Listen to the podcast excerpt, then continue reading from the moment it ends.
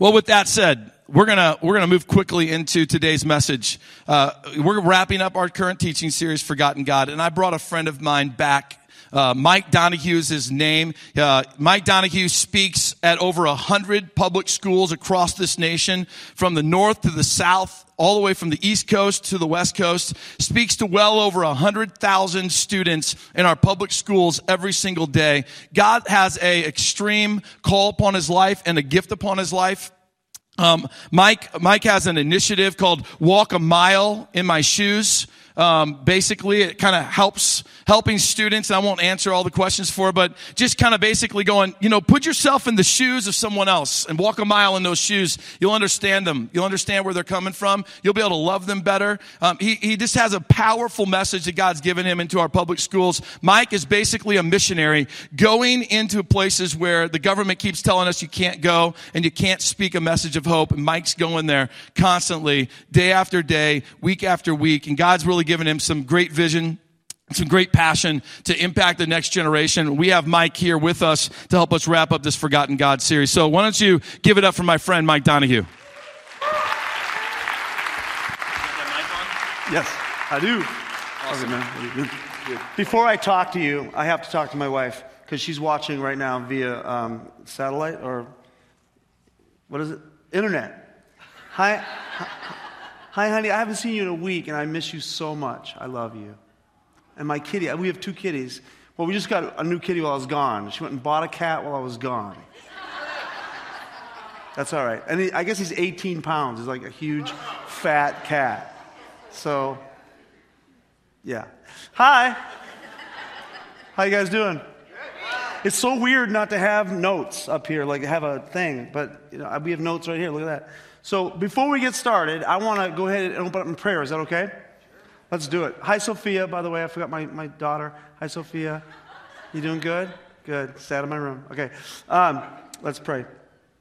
Heavenly Father, we just thank you for um, just how amazing you are and how weak and frail we are, but you continue just to, to use weak vessels. You continue to use people who don't deserve to be used. Um, but you delight in the fact that we come humbly and boldly to you and ask for your help. And that's what I'm asking for today. Um, I can't do what I want to do, even today, or in the schools or wherever, without you.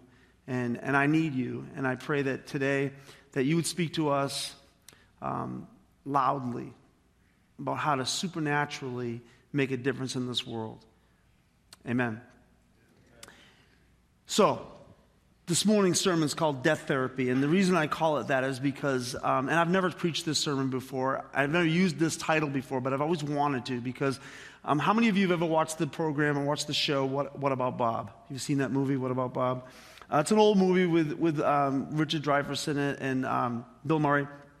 But at the end, it's, a, it's about this guy who's a little kind, he's kind of crazy, nutty guy. He's got some issues, and the psychiatrist tries to help him out, but then he frustrates the psychiatrist, and the guy wants to kill him. Okay, at the end, by the, by the time the movie's over, he wants to kill Bill Murray. So he actually ties Bill Murray up, and he's going to kill him, and he really is going to kill him. And Bill Murray thinks the guy's trying to help him, and he ends up uh, getting free from his ropes. And I the, love the line because he gets free and he's not going to die. He's got bombs strapped to him. And, and so he takes the, uh, the bombs off and he goes, I'm free, I'm free.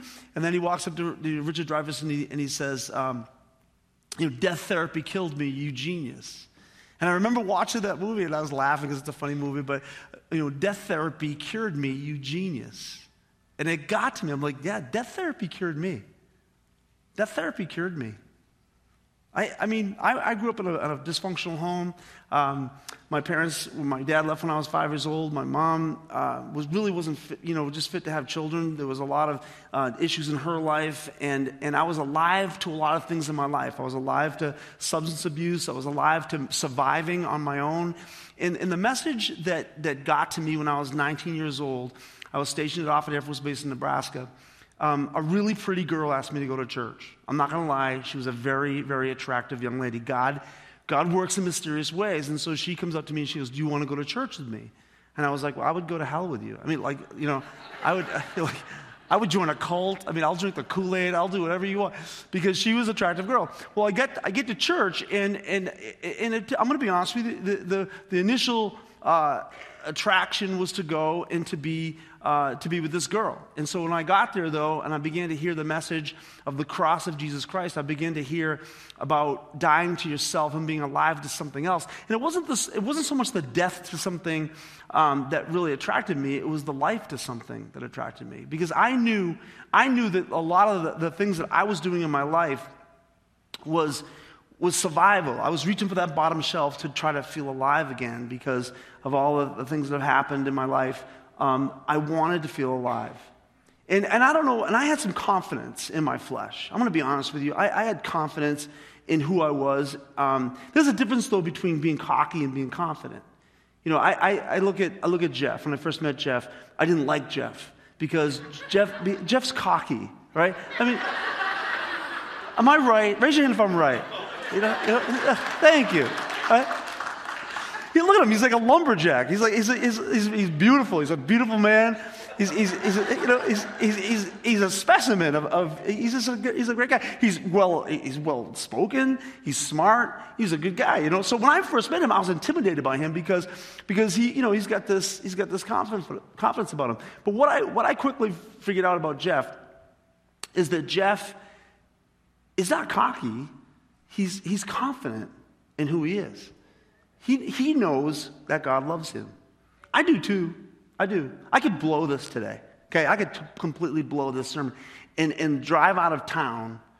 I'd be okay. I'd be okay. that sounds bad. But I'd be okay. Cause, because I know God loves me. I know God loves me. My wife knows she's a good cook. She has so much confidence. My wife is an unbelievably good cook. Like, I've never met anybody this good. My, my daughter said the other day, she said, Dad, it's like when, when she cooks, it's like, it's like all your problems go away.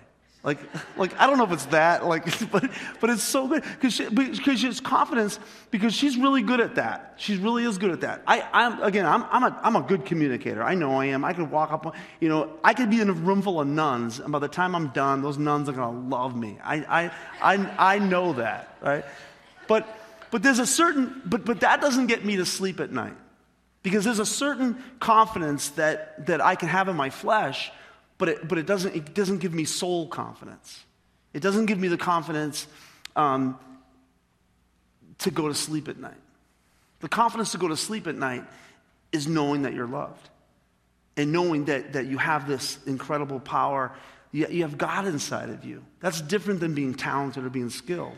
It's, it's, that, it's that innate like thing I know inside that I know that I know that I know that, that, I, that I'm okay. Let's look at that first scripture. Philippians 3. 3 I'm going to read these out real fast, but um, 3, 3 and 9.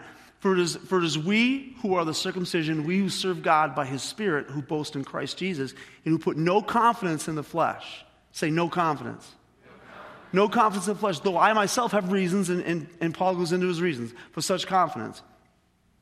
If, if someone else thinks they have, they have reasons to put confidence in the flesh, I have more. Circumcised on the eighth day of the, the people of Israel, of the tribe of Benjamin, a Hebrew of Hebrews, in regard to the law, a Pharisee. As for zeal, persecuting the church. As for righteousness, based on the law, faultless. He was faultless when it came to that. But whatever were gains to me, I now consider loss for the sake of Christ. You got to back up one more. I, I didn't get done yet. Sorry. Christ. What is more, I consider everything I lost because now you can go. Of the surpassing worth of knowing Christ Jesus my Lord, for whose sake I have lost all things, I consider them garbage, that I may gain Christ and be found in him, not having a righteousness of, of my own that comes from the law, but that which is through faith in Christ, the righteousness that comes from God on the basis of faith. So Paul's basically saying, I'm not going to put confidence in my flesh, but there's got to be a, a, a death to my flesh in order to be life from my, you know, to, to walk in God's life, to walk in this, this power that goes beyond what I, what I have as a human. Let's go to the next scripture.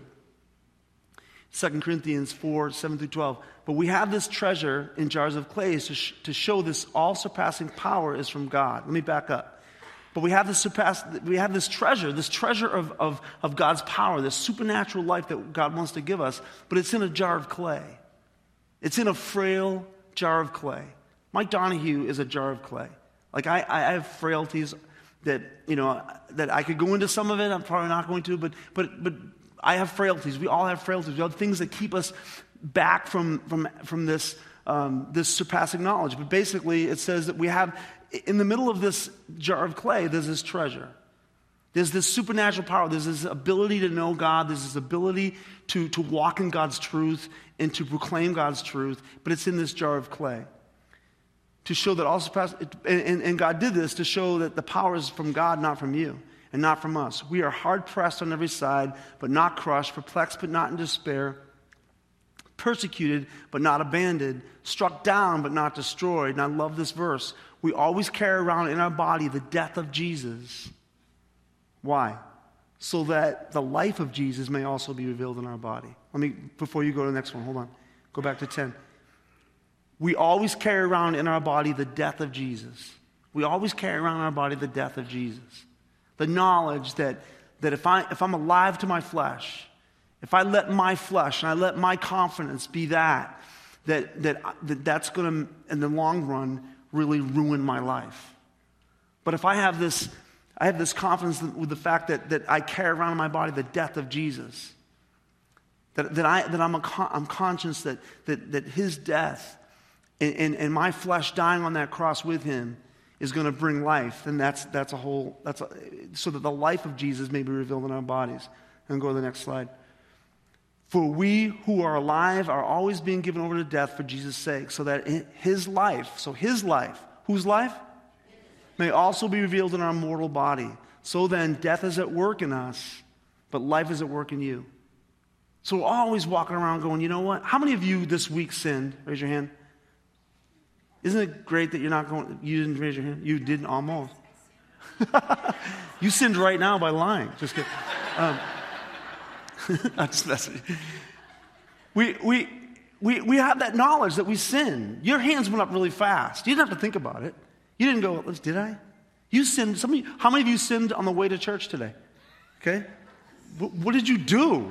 Did you stop by a strip bar on the way? Stop it. No, but, but what, what, what, we, we, we, are, we are very aware of our sin. And, and that's okay as long as you're aware of the life that comes with that. As long as you're going, you know what? It's the death of Jesus. Yes, I'm a sinner, but it's that life of Jesus. It's that when I acknowledge that Jesus Christ is my Savior, that's when the supernatural stuff starts to come. Let's go to the next slide. So, death therapy. A dead church has a revelation of God's love. A dead church has a revelation of God's love. Let's go to the next scripture. Romans 8, 38, 39. I love this. For I am convinced. Say convinced.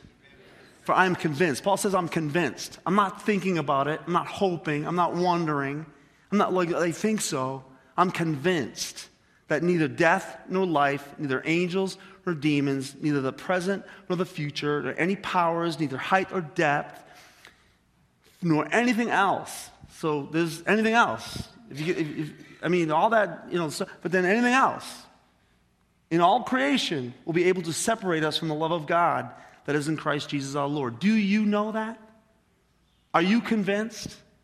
Because I'm going to tell you something right now. If you're not convinced that you're loved, you're in trouble. You're in trouble. If you're not convinced that you're loved no matter what, that's when you get religious and you get weird. Churches get weird when they, when they follow rules, but they don't know the, the, the, the, the real power of those rules. Amen? They get weird. Churches get religious, they get judgmental, they get, they get weird when you don't know how loved you are. I'm convinced, I speak in public schools like Jeff said, I'm convinced more than, more than any time in my life that that is the issue in public schools. We don't have a drug problem. We don't have a bullying problem or all the, I can name all the sins and all the things that you read in the paper that, that is going on in our public schools, and, and we can call those problems, but that's not the issue. The issue is value. If you're valued and you're loved, you, you act different. You act different. You, you, you treat yourself better. You don't abuse yourself with drugs and alcohol. You don't abuse yourself with, with illicit living and, and craziness. You, you don't abuse yourself when you know you're loved. I think it's a waste of time to go into schools and tell kids that they shouldn't bully other kids or they, or they, you know, they, they need to value other kids when they don't value themselves. That's the issue that's going on in our schools, by the way, is that the, the value that, that, that people hold themselves at is, is down here. When you don't value yourself, I, I, I might have said this last time I was here, but I remember when I was in Bellevue as a youth pastor, a girl walked into my office and she said, there was a bunch of, bunch of us in the office. There was a college girl. And she walked in and she said, she goes, I know that the guy that I'm, that I'm, I'm dating, basically, she goes, I wish, um, let me back up. She said, why do, I always, why do I always get used? Why, why, why do, do men, you know, why do I always attract the bad guys? She said, why do I always attract bad men? She had a string of boyfriends, like two or three boyfriends in a row that used her. So all my friends are trying to give her advice, and they say, no, it's not you. You know, guys are jerks, and, you know, da da da, all this stuff. And then she looked at me, and I said, no, it's you. And she said, you don't even know me. I said, I don't need to know you to answer that question. You attract what you respect. If you value who you are, you automatically attract people who are going to value and respect you. But if you don't value who you are, you automatically attract people who are going to use you. Raise your hand if that makes any sense to you. So the answer is not getting the right boyfriend, the right girlfriend, the right church, the right, the right environment. The answer is you having a revelation that God really loves you. You having a revelation that no matter what you've done in your life, you, you, you are loved no matter what. You were just as loved on your best day, your best day and your worst day. There was no difference the way God loved you. Think about your worst day. Think about the things you've done that you just would not want anybody to know. Did God love you any less on those days? If you don't know that, that He loved you just as much, then, then you have a little issue. You have an issue. You, you've got to know that. You've got to know how much He loves you. I have a, my daughter, who's uh, she's, she's 16 her name is Brianna. She's, she is unbelievable. Like she, uh, my kids are all awesome. I love my kids. But my daughter Brianna is, um, is just, when she was a little girl, she would sit on my lap. And, you know, one day we were sitting there watching Sports Center, and she was sitting there, and she wanted my attention. She was four, something like that. So instead of like saying, hey, dad, can we talk? She just goes, bam, right across my face. Like just as hard as she can, right? I mean, it hurt. It's not supposed to hurt. She's four, right? But it hurt. So I said, Brianna, don't, don't hit daddy. And she, you know, she's, okay. And, I, am watching, I'm one of those guys that can watch anything on ESPN. You know what I mean? It could be the girls' Yugoslavian weightlifting team. And I'd be like, go, Helga, go, you know, whatever. And so I'm, I'm, watching TV, and she, so next thing I know, all of a sudden, she's, she hits me again. She's like, bam. I'm like, oh. I go, Brianna, don't hit. You know why she could hit me? And, and not, not even think about Like, she, when she smashed me, she didn't go, oh, dad, don't hit me. She was just like, bam because she knows I love her. She knows, I, she knows she's loved. When you know you're loved, you do, you take risks. It's the people who live in a real, there's a small box up here, you can't see it, but there's a small box. It's, I can stand in this little box, right? When people don't know they're loved, they don't take risks. They don't take risks. They stay close. They stay right here and they go, you know what? I'm, I, am afraid if I go out like this, then I'm going to, I'm going to get fear of failure, fear of, fear of disappointing God. You can't disappoint God. You can't. He, he absolutely loves you. Let's go to that scripture. Next one. Ephesians 3 16 through 19. I pray that out of his glorious riches he may strengthen you with power through his spirit, his spirit in your inner being, so that Christ may dwell in your hearts through faith. And I pray that you, being rooted and established, rooted and established in love. Not, I think so, not kinda, but rooted and established in love. I have people in the church come up to me and they go, Well, I don't, you know, I don't, I don't know if God really loves me. I don't feel like God loves me. My point at the very beginning was you need to have a revelation of God's love. Because if you, listen, so I say to those people, this is what I say back to them. I say, Oh, so you prayed about it? And God told you He doesn't love you? Well, no. Oh, well, then why did you figure that out that God doesn't love you? I don't know. I just don't feel like it. So my thing is this. So you were praying about it, and God was like, I'm glad you're praying today because I was going to tell you something. I really don't love you. You know, I'm glad you're here. You know, because, because you know, I was, trying to give you a revelation that I'm, you're not really loved. It's never that way. What is it? It's, it's we walk around and we're not connecting with God. We're going by our feelings. We're hanging out at church. We, somebody looks us the bad way, you know, the wrong way. And so we get this weird feeling like, oh, I'm, I'm not loved. I'm not valued. We, we, go through midlife crisis. So we go through things and, and, and we, we don't feel loved. But have you prayed about it? Are you, are you praying about it? Because when you pray about it, I've never met anybody that went, I had, like I said, I had a quiet time today and it was so good, but God basically told me I'm not worth much. But, but I'm going back. I'm going to pray again. You know, when I walk out of my prayer times, I always walk out going, oh, man, why don't I do that more? Why don't I pray more? Because every time, how many of you like that? You, when you get a quiet time, you get some time in the Bible, and you, and you have that time with you and God, and it's kind of cool. Raise your hand if you've ever walked out of there going, I should do this some more. Yeah. It's never, oh, that was a waste of time. It was, it's, it's always, wow, why don't I do this more? Because, because it's that connection with God. And he's, and he's, what is he doing? The Holy Spirit saying, he's whispering, I love you, I love you, I love you. He's not giving us a spirit of fear, but of power, love, and a sound mind. That's, that's when he's connecting that stuff to us, is when we're spending time with him. Rooted and established in love, may ha- you may have the power together with all the Lord's holy people to grasp how wide and how long and how high and deep is the love of Christ and to know this love that surpasses knowledge, that you may be filled to the measure of all the fullness of God. To all the fullness of God. That's what we want. Amen? Let's go to the next slide. Philippians. I want to know Christ.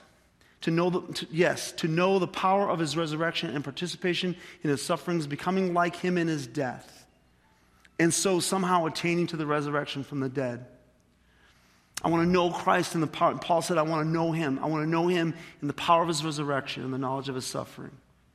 When you know God and the power of his resurrection, weird things happen. I was telling Jeff today. Something happened to me a couple years ago as a youth pastor in, in Rockford, Illinois.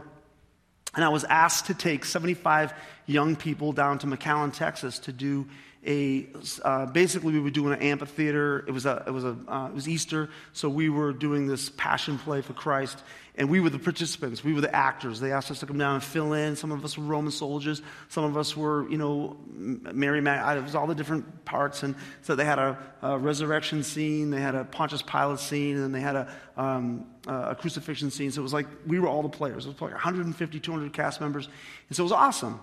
So the pastor came to me that morning and he said, and it was all outside, and he said, Hey, it's going to rain today. And, um, and so they're forecasting rain for, it was Good Friday, and it was their big night. This is the big night, right? It's like, Good Friday, you know, would you pray that, that it doesn't rain? So we took all our team out, 75 kids out in the parking lot, and we just, that, we spent like an hour just walking and pacing and praying and praying, God, don't let it rain. Well, it rained, right? And I kind of knew it was going to rain. And my, and my God, it was like, like, again, resurrection power. When, when, when, you're, when you have a supernatural relationship with God, he, begin, he talks to you, he, he whispers things. And I felt like God was saying to me, I kept seeing us out doing, taking a little bit of a fragment of what we were doing and taking out into the streets. Because this is my heart. It's always been my heart that I love church stuff. I love Sunday morning. This is awesome. But what about those people that are, that are dying right now? You know, that are just, they're not going to come to church. They're not going to come to a passion play. They're just not. And I, and I, I just have a heart for that. So I kept praying, I kept praying. I felt like God was saying, you know, something's got so it rained. So what they did was they brought all the people that were in the cast, and they brought us into the church and they said, We're gonna worship God and just pray and see what God does.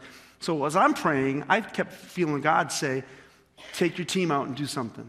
So I went to the youth pastor. I said, You don't know me really well, but I just want to take my kids out, someone do something.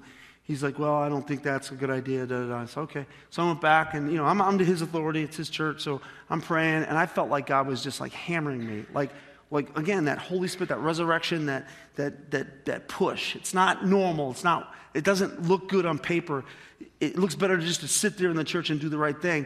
But but it felt. But it, but it's one of those things when when you know you're loved and you know God's Spirit's there. He's knocking. You know. And so I went, okay. I went up to him. I said, listen, you don't know me, but I, I, I, am going to do this. so he goes, okay, I'll give you an intern. So he gave me some intern with a van. I took my guys, I took like 12 of my guys, and they were college age guys because they're my leaders, and we, we practiced this skit called This Blood is For You. It's an old cheesy skit from Carmen. It's just cheese ball, okay? It's like, it's the worst. But, but, but it's powerful because it's a simple message that Jesus Christ's blood, He died for you. You're, he died for you in the worst place. So we took that thing out and we're driving down the road, and I said to the, I, I said to the, the intern, I said, I want to go to a bar and do this. And he's like, You're crazy. I'm like, Yeah, you you, you have no idea. like, um, but, I'm like, do you, what do you think? He's like, well, the most happening bar here in town is, is a gay bar. You don't want to go there. I go, yeah, let's go there.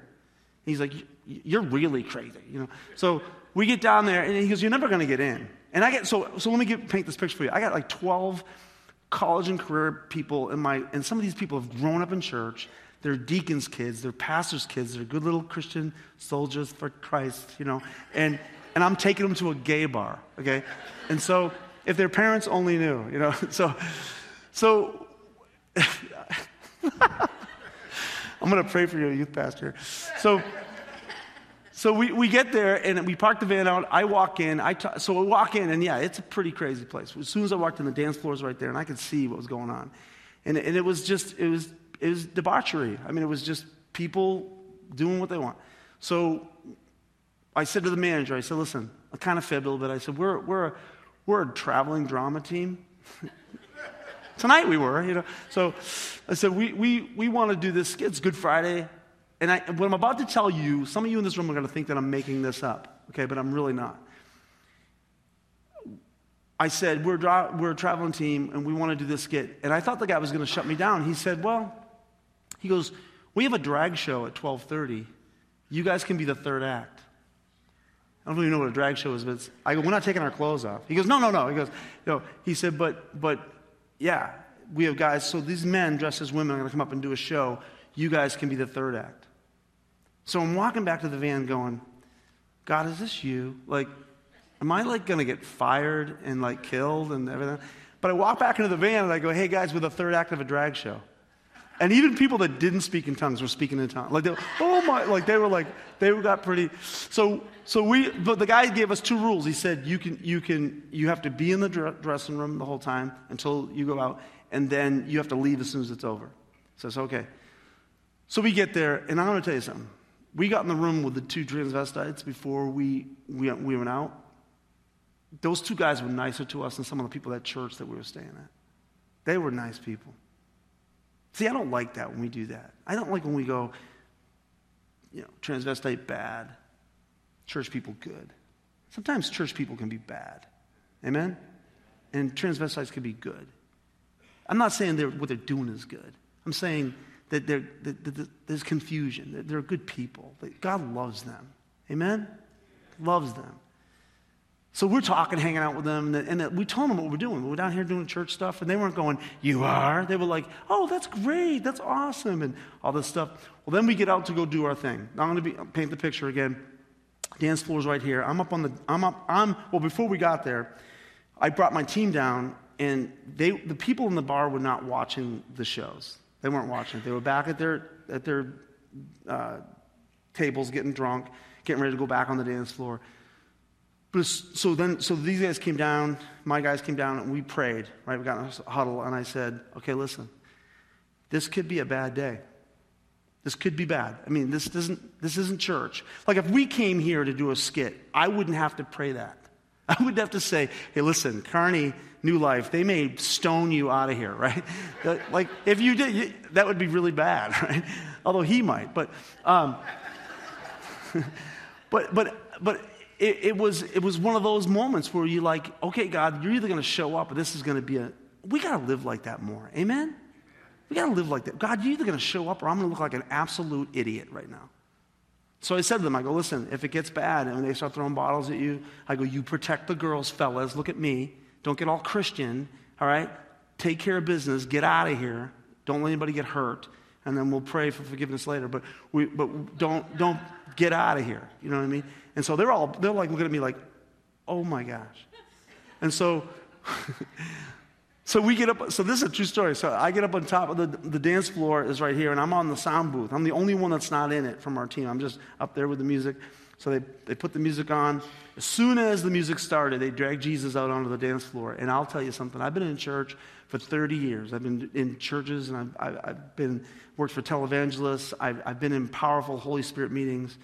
I'm in a gay bar right now in McAllen, Texas, and the Spirit of God hit that room so hard.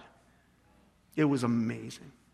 I mean, it was amazing. I felt, I, it was goosebumps. When they started dragging Jesus out, and then they, those kids got up there and they were looking at those people in the eyes, and they were saying, This blood is for you. People were, they weren't rejecting it, they weren't running out of the building.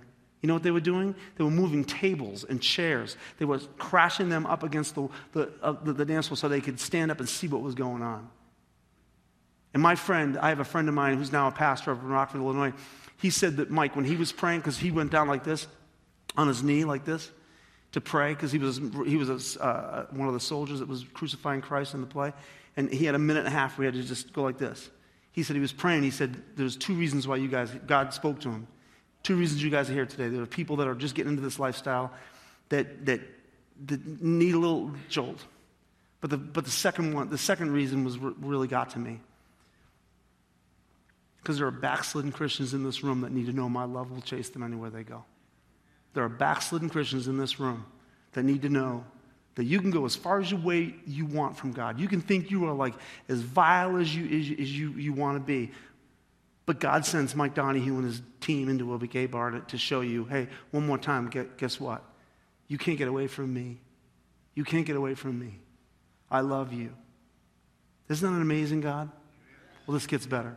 So we get done, and people don't move. They just, they're clapping, and they're just, they don't move. And the manager looks to me and he goes, Do you guys have anything else? And we didn't. He goes, This was amazing. And he hugs me and he's like, he's like, you know, you guys can go drink, have, you know, you can stay here. I, I said, well, I said, I'll drink, but they can't. No, I said, I said, I said, no, we don't, need, we don't need to drink, but can we go talk to people? And he's like, absolutely. So we went down, we just spread out. And I told my guys, because they didn't know what to do either. They were on the, floor. I told them, get out as soon as it's over. They didn't get out. They just stayed there because they could feel it. They could feel God's love in that place. And we went around and we talked to so many people that night, led them to Christ, prayed with them, hugged them story after story after story of people who, who wanted, you know, they, they wanted to know that they're loved, that God loves them. Amen? Okay, this one more thing gets a little better. So I'm getting ready to leave, and this guy grabs my, my hand, my arm, and he goes, Can I talk to you for a minute? I said, Yeah. He goes, You don't know me, but he goes, I go to X church or some church in town. He goes, At 8 o'clock, we had a prayer meeting tonight. And me and this person, this girl, we're praying, and we felt like God told us to come to this place. And we've been here since 8 o'clock tonight, walking through here praying. We had no idea why. God sent a prayer team before we even got there. See, if you do evangelism the way you're supposed to, like on paper, you're never going to have any fun. I have a story that I'll tell in, my, in the nursing home. I'll gather around the old people when I'm older, and I'll be telling this gay bar story. Because, you know what I'm saying? Mrs. Johnson, take out your teeth. I'm going to tell you a story. You know, like, it, for the rest of my life, I'm going to be doing that because, because, because God loves to have fun with us. He loves to get out of church mentality and get into what it's all about. Amen? Next slide. A dead church loves sinners, and that goes to my point. Let's read this, this scripture. He has made everything beautiful in his time. He has also set eternity in the human heart. Can I just give you some, some advice? God set eternity in the human heart. You don't have to invent God for people. Don't invent God. Don't invent God. When you're witnessing and you're trying to help people understand Christ, do you understand that they already think about God all the time? You don't have to invent God. Join God. Join God in what He's doing in people's lives. Don't invent God. Don't try to invent the gospel in people's lives. Don't try to be convincing. Sometimes Christians, we like to like defend God. You know, all this sin going on in the world, we have to defend Him. No, we don't. I was sat with this girl for an hour in, in Glenwood, Iowa. And it was, I did get done doing the school. I'm talking to her, and she, she cute kid, volleyball, uh, bat, softball player, stud athlete, just great girl, sitting there next to me, and she's talking, and she's telling me that she is a lesbian.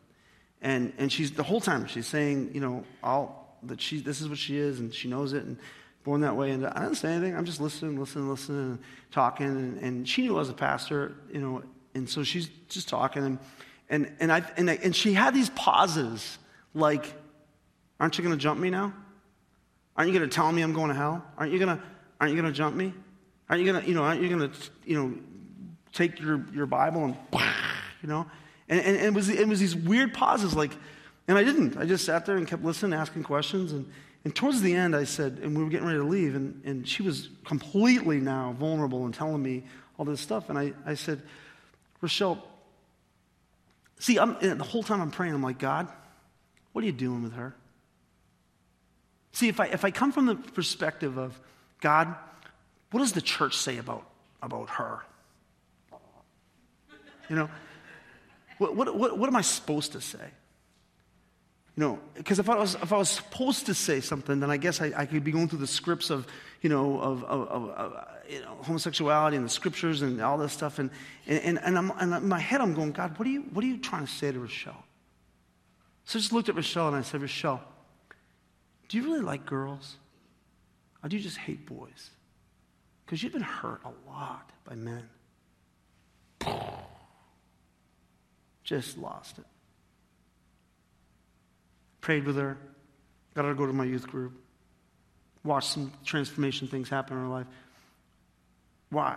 Because, because if, if I came at it with a, what I'm supposed to say, see, that's, that's, the, that's the supernatural church. A natural church just does what they're supposed to do, reads the scripts. But a supernatural church stops and goes, God, what are you doing? He's put eternity in the human heart. There's eternity in her. She's already thinking about God. She's already wondering what her life is about. So get on track with what God's doing. But it takes a lot of listening. It takes a lot of, okay, slow down. I don't need to defend God. I just need to listen. Amen? Next, next slide. Uh, body life is different in a dead church. Body life is different in a dead church. I, Jeff was telling me something about your church that you had a, a speaker here in the last year that the young man was selling his body on Craigslist. And, and then he came, do you guys remember that? He came here? Raise if you remember that.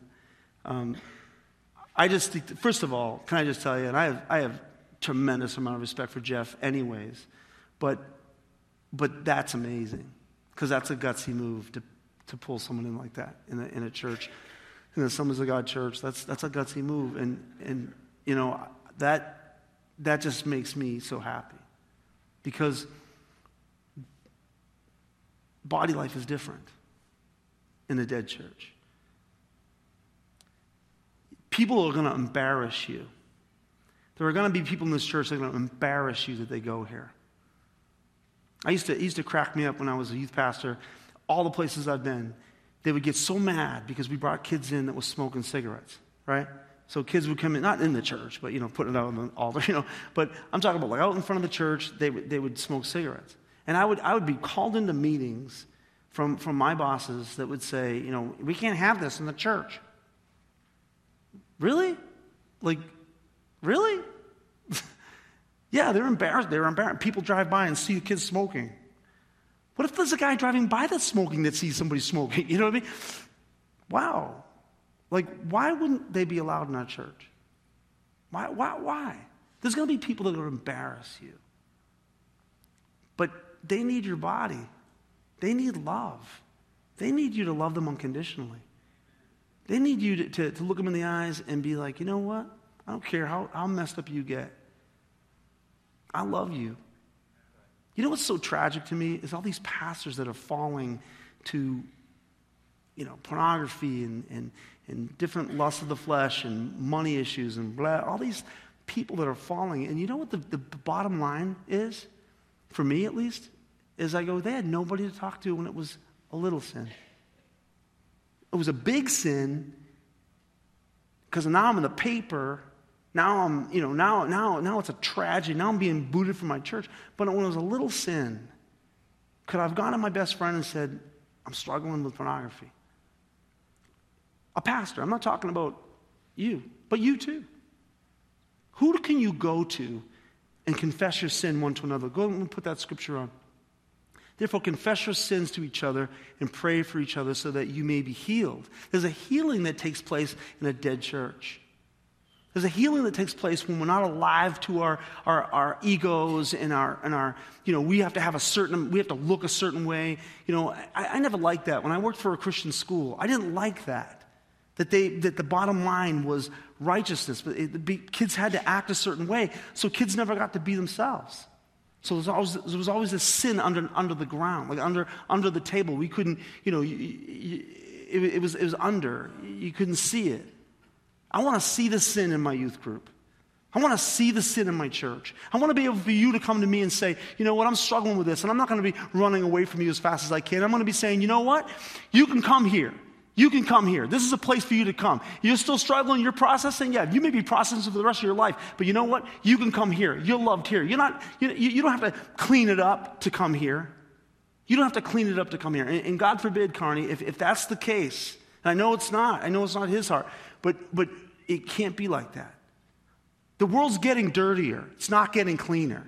Amen? It's getting dirtier. It's getting dirty. It's getting nasty. It's getting ugly out there. I, I walk down those public schools and I, those hallways, and it's getting uglier. Open your doors, and they're going to embarrass you. And it's going to be tough sometimes to love them. But a supernatural church loves them no matter what. Amen? Amen. I love you, honey. I miss you so much. Let's pray. Heavenly Father, we want to be dead. We want to be dead. I want to die. I want to die to old ways of doing things. I want to die to scripts. I want to be alive in Christ. I carry around in my body the death of Jesus, that the life of Jesus may be in me. Father, I, I pray for this church, and I pray that, that you, by your Holy Spirit, would challenge people today. And, and the big one that keeps hitting me is that supernaturally they know they're loved. Not intellectually, not, not doctrinally, but supernaturally they know they're loved.